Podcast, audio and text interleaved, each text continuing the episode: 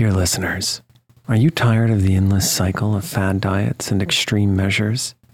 It's time to wake up to a better weight loss solution with Ro Body. As someone who's been through the ups and downs of weight loss, I know firsthand the challenge of trying to find what will stick. That's why, if I qualified for Ro Body today, I'd jump at the chance for a scientifically backed program that supports long term success. With Ro Body, you'll gain access to the most popular weight loss shots on the market, paired with personalized lifestyle changes. Over 200,000 people have already chosen Ro to help them lose weight. Say goodbye to the roller coaster of weight loss dreams and hello to sustainable, real results with Ro Body. Go to ro.co slash snoozecast. Sign up today and you'll pay just $99 for your first month and $145 a month after that. Medication costs are separate. That's ro.co slash snoozecast.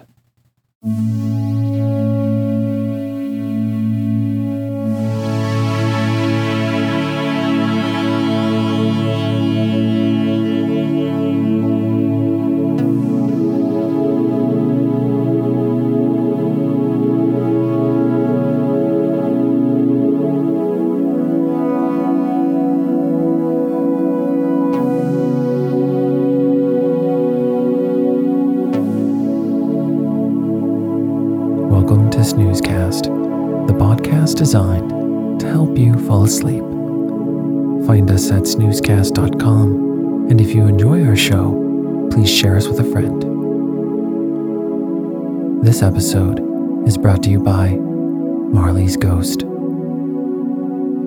Tonight, we'll read the opening to A Christmas Carol, a novella by Charles Dickens, originally published in 1843. The story recounts how Ebenezer Scrooge, an elderly miser, is visited by the spirits of Christmas and is in the process transformed.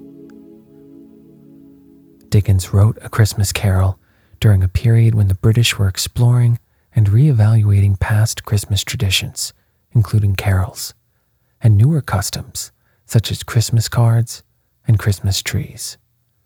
It captured the zeitgeist of the mid Victorian revival of the Christmas holiday.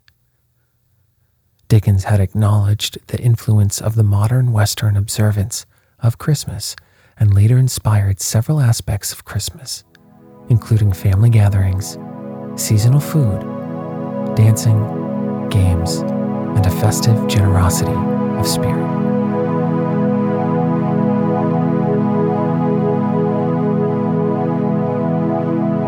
Let's get cozy.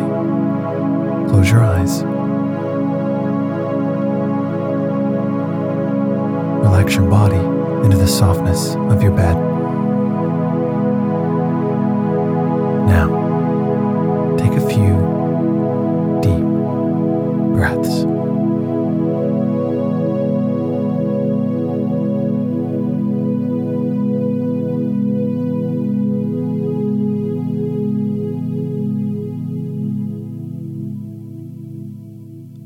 Was dead, to begin with. There is no doubt whatever about that. The register of his burial was signed by the clergyman, the clerk, the undertaker, and the chief mourner. Scrooge signed it, and Scrooge's name was good upon change for anything he chose to put his hand to. Old Marley was as dead as a doornail. Mind, I don't mean to say that I know, of my own knowledge, what there is particularly dead about a doornail. I might have been inclined, myself, to regard a coffin nail as the deadest piece of ironmongery in the trade.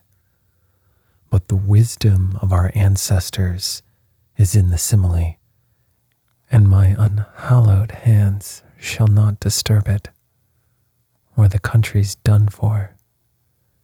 You will, therefore, permit me to repeat emphatically that Marley was as dead as a doornail.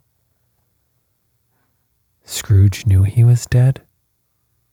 Of course he did. How could it be otherwise? Scrooge and he were partners for I don't know how many years. Scrooge was his sole executor, his sole administrator, his sole assign, his sole friend, and sole mourner. And even Scrooge was not so dreadfully cut up by the sad event, but that he was an excellent man of business on the very day of the funeral, and solemnized it with an undoubted bargain. The mention of Marley's funeral brings me back to the point I started from. There is no doubt that Marley was dead.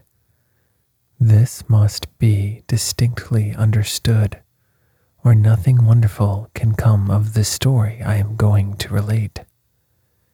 If we were not perfectly convinced that Hamlet's father died before the play began, there would be nothing more remarkable in his taking a stroll at night in an easterly wind upon his own ramparts than there would be in any other middle aged gentleman rashly turning out after dark in a breezy spot, say St. Paul's churchyard, for instance, literally to astonish his son's weak mind. Scrooge never painted out old Marley's name. There it stood, years afterwards, above the warehouse door. Scrooge and Marley the firm was known as Scrooge and Marley. Sometimes people new to the business called Scrooge Scrooge, and sometimes Marley, but he answered to both names. It was all the same to him. Oh, but he was a tight fisted hand at the grindstone, Scrooge. A squeezing, wrenching, grasping, scraping, clutching, covetous old sinner, hard and sharp as flint, from which no steel had ever struck out generous fire, secret and self contained and solitary as an oyster. The cold within him froze his old features, nipped his pointed nose, shriveled his cheek, stiffened his gait, made his eyes red, his thin lips blue, and spoke out shrewdly in his grating voice. A frosty rime was on his head, and on his eyebrows, and his wiry chin. He carried his own low temperature always about with him. He iced his office in the dog days, and didn't thought one degree at Christmas. External heat and cold had little influence on Scrooge. No warmth could warm, no wintry weather chill him. No wind that blew was bitterer than he. No falling snow was more intent upon its purpose. No pelting rain less open to entreaty. Foul weather didn't know where to have him the heaviest rain and snow and hail and sleet could boast of the advantage over him in only one respect. They often came down handsomely, and Scrooge never did. Nobody ever stopped him in the street to say, with gladsome looks, My dear Scrooge, how are you? When will you come to see me? No beggars implored him to bestow a trifle. No children asked him what it was o'clock. No man or woman ever once in all his life inquired the way to such and such a place of Scrooge.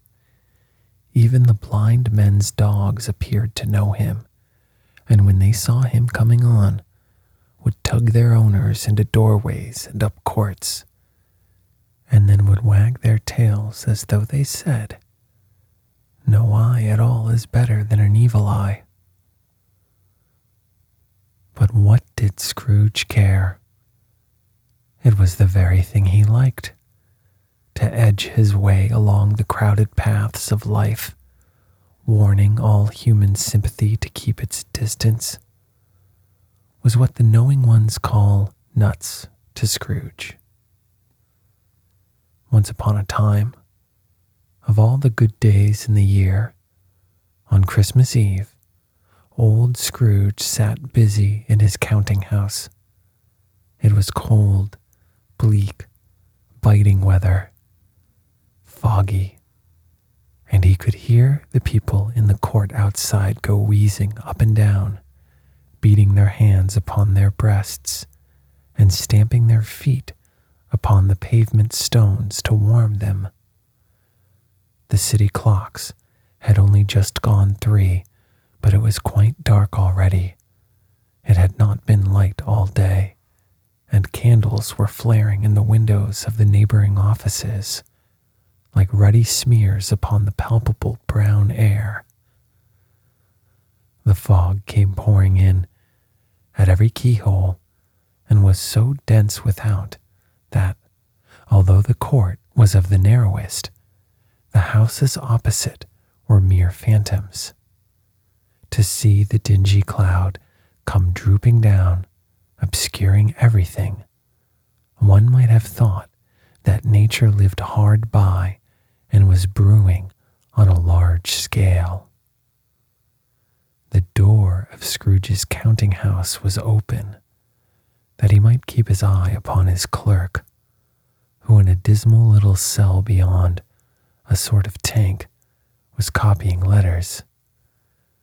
Scrooge had a very small fire, but the clerk's fire was so very much smaller that it looked like one coal. But he couldn't replenish it, for Scrooge kept the coal box in his own room, and so surely as the clerk came in with the shovel, the master predicted that it would be necessary for them to part. Wherefore the clerk put on his white comforter and tried to warm himself at the candle, in which effort, not being a man of strong imagination, he failed. A Merry Christmas, Uncle.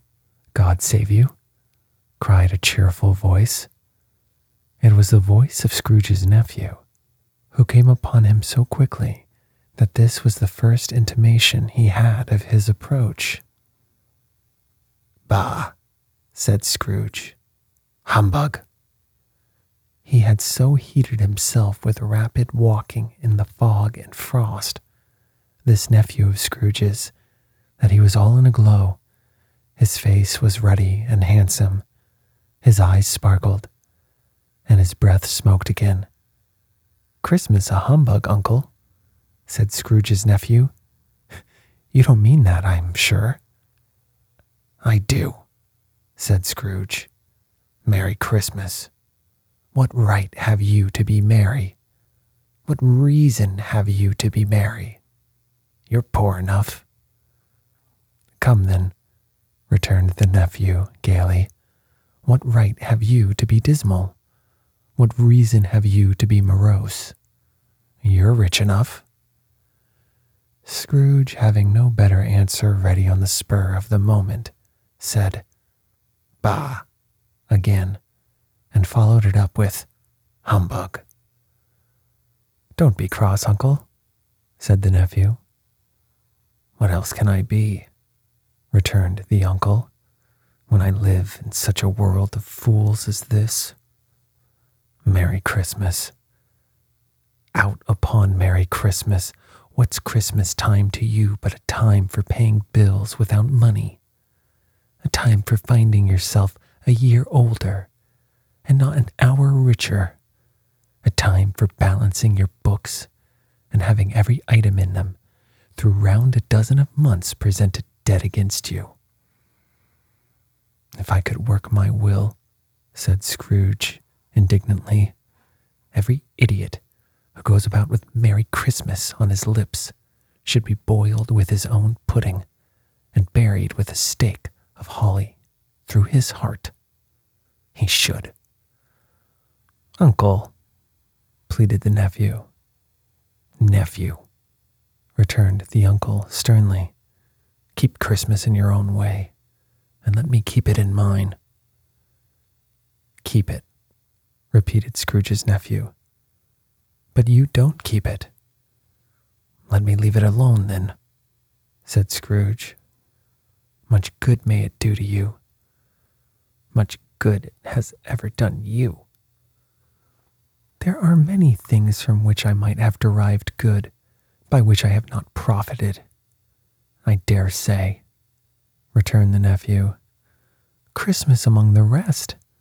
But I am sure I have always thought of Christmas time, when it has come around, apart from the veneration due to its sacred name and origin, if anything belonging to it can be apart from that, as a good time, a kind, forgiving, charitable, pleasant time.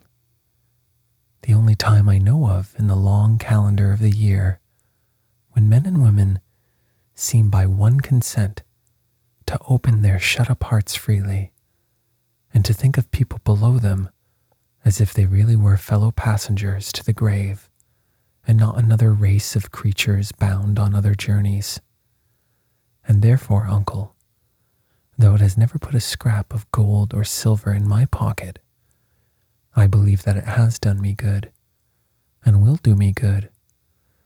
And I say, God bless it.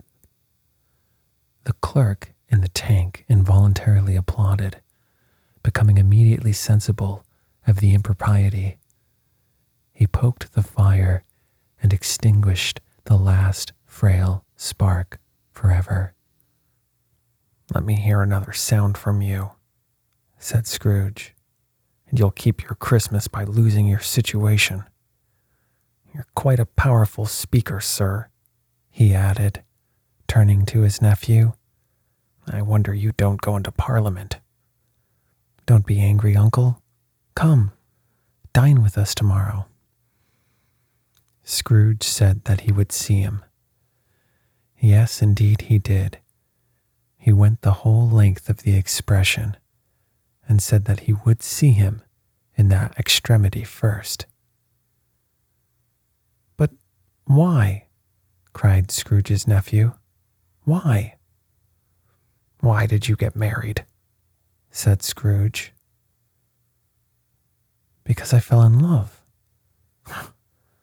because you fell in love, growled Scrooge as if that were the only one thing in the world more ridiculous than a Merry Christmas. Good afternoon. Nay, uncle, but you never came to see me before that happened. Why give it as a reason for not coming now? Good afternoon, said Scrooge. I want nothing from you. I ask nothing of you. Why cannot we be friends? Good afternoon, said Scrooge. I am sorry, with all my heart, to find you so resolute. We have never had any quarrel to which I have been a party, but I have made the trial in homage to Christmas and I'll keep my Christmas humor to the last. So a Merry Christmas, Uncle. Good afternoon, said Scrooge. And a Happy New Year. Good afternoon, said Scrooge. His nephew left the room without an angry word, notwithstanding. He stopped at the outer door to bestow the greetings of the season on the clerk, who, cold as he was, was warmer than Scrooge, for he returned them cordially. There's another fellow, muttered Scrooge, who overheard him, my clerk, with fifteen shillings a week, and a wife, and a family talking about a Merry Christmas. I'll retire to Bedlam. This lunatic, in letting Scrooge's nephew out, had let two other people in, They were portly gentlemen, pleasant to behold, and now stood with their hats off in Scrooge's office. They had books and papers in their hands and bowed to him. Scrooge and Marley's, I believe, said one of the gentlemen, referring to his list. Have I the pleasure of addressing Mr. Scrooge or Mr. Marley? Mr. Marley has been dead these seven years, Scrooge replied. He died seven years ago, this very night. We have no doubt his liberality is well represented by his surviving partner, said the gentleman, presenting his credentials. It certainly was, for they had been two kindred spirits. At the ominous word liberality, Scrooge frowned and shook his head and handed the credentials back. At this festive season of the year, Mr. Scrooge, said the gentleman, taking up a pen, it is more than usually desirable that we should make some slight provision for the poor and destitute, who suffer greatly at the present time. Many thousands are in want of common necessities. Hundreds of thousands are in want of common comforts, sir. Are there no prisons? asked Scrooge. Uh, plenty of prisons, said the gentleman, laying down the pen again. And the union workhouses? demanded Scrooge. Are they still in operation? Uh, they are, still, returned the gentleman. I wish I could say they were not. The treadmill and the poor law are in full vigor, then, said Scrooge. Both very busy, sir. Oh, I was afraid, from what you said at first, that something had occurred to stop them in their useful course, said Scrooge. I am very glad to hear it. Under the impression that they scarcely furnish Christian cheer of mind or body to the multitude, returned the gentleman, a few of us are endeavoring to raise a fund to buy the poor some meat and drink and means of warmth. We chose this time because it is a time of all others when want is keenly felt and abundance rejoices. What shall I put you down for? Nothing, Scrooge replied. You wish to be anonymous. I wish to be left alone, said Scrooge. Since you ask me what I wish, gentlemen, that is my answer. I don't make merry myself at Christmas, and I can't afford to make idle people merry. I help to support the establishments I have mentioned. They cost enough, and those who are badly off must go there. Many can't go there, and many would rather die.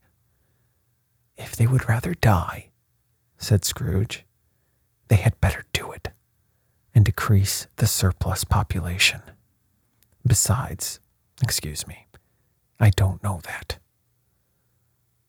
But you might know it, observed the gentleman.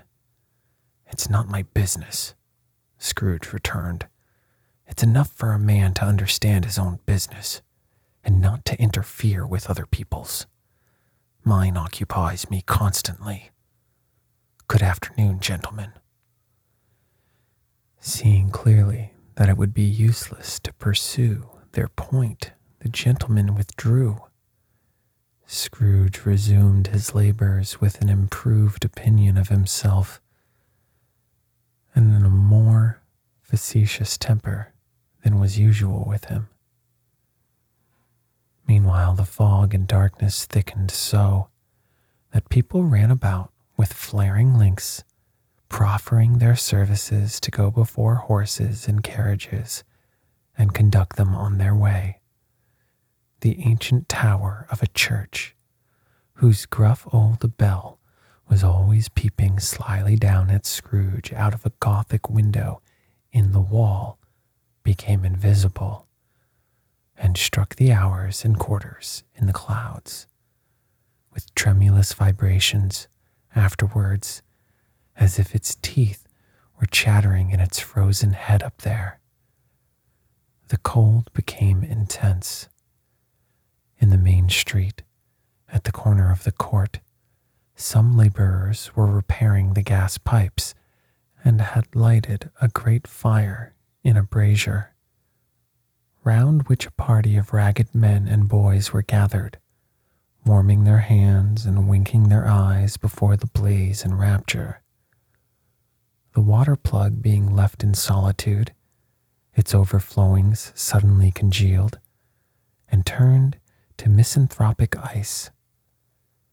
The brightness of the shops, where holly sprigs and berries crackled in the lamp heat of the windows, made pale faces ruddy as they passed. Grocers' trades became a splendid joke, a glorious pageant with which it was next to impossible to believe that such dull principles as bargain and sale had anything to do. The Lord Mayor, in the stronghold of the mighty mansion house, gave orders to his fifty cooks and butlers to keep Christmas as a Lord Mayor's household should. And even the little tailor, whom he had fined five shillings on the previous Monday for being drunk and bloodthirsty in the streets, stirred up tomorrow's pudding in his garret, while his lean wife and the baby sallied out to buy the beef. Foggier yet, and colder, piercing, searching, biting cold. If the good Saint Dunstan had but nipped the evil spirit's nose with a touch of such weather as that, instead of using his familiar weapons, then indeed he would have roared to lusty purpose. The owner of one scant young nose, gnawed and mumbled by the hungry cold as bones are gnawed by dogs, stooped down at Scrooge's keyhole to regale him with a Christmas carol. But at the first sound of God bless you, merry gentlemen, may nothing you dismay. Scrooge seized the ruler with such energy of action that the singer fled in terror, leaving the keyhole to the fog and even more congenial frost. At length, the hour of shutting up the counting house arrived. With an ill will, Scrooge dismounted from his stool and tacitly admitted the fact to the expectant clerk in the tank, who instantly snuffed his candle out and put on his hat.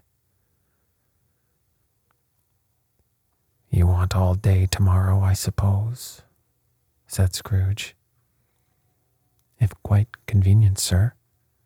It's not convenient, said Scrooge, and it's not fair. If I was to stop half a crown for it, you'd think yourself ill used. The clerk smiled faintly. And yet, said Scrooge, you don't think me ill used when I pay a day's wages for no work. The clerk observed that it was only once a year. A poor excuse for picking a man's pocket every 25th of December, said Scrooge buttoning his great coat to the chin. But I suppose you must have the whole day. Be here all the earlier next morning. The clerk promised that he would, and Scrooge walked out with a growl. The office was closed in a twinkling, and the clerk, with the long ends of his white comforter dangling below his waist, for he boasted no great coat, went down a slide on Cornhill at the end of a lane of boys twenty times in honor of it being Christmas Eve, and then ran home to Camden Town as hard as he could pelt to play at Blindman's Bluff. Scrooge took his melancholy dinner in his usual melancholy tavern, and having read all the newspapers, and beguiled the rest of the evening with his banker's book, went home to bed. He lived in chambers which had once belonged to his deceased partner. They were a gloomy suite of rooms in a lowering pile of building up a yard where it had so little business to be that one could scarcely help fancying it must have run there when it was a young house, playing at hide and seek with other houses, and have forgotten the way out again. It was old enough now, and dreary enough, for nobody lived in it but Scrooge, the other rooms being all let out as offices. The yard was so dark that even Scrooge, who knew its every stone, was fain to grope with his hands. The fog and frost so hung about the black old gateway of the house that it seemed as if the genius of the weather sat in mournful meditation on the threshold. Now, it is a fact that there was nothing at all particular about the knocker on the door, except that it was very large.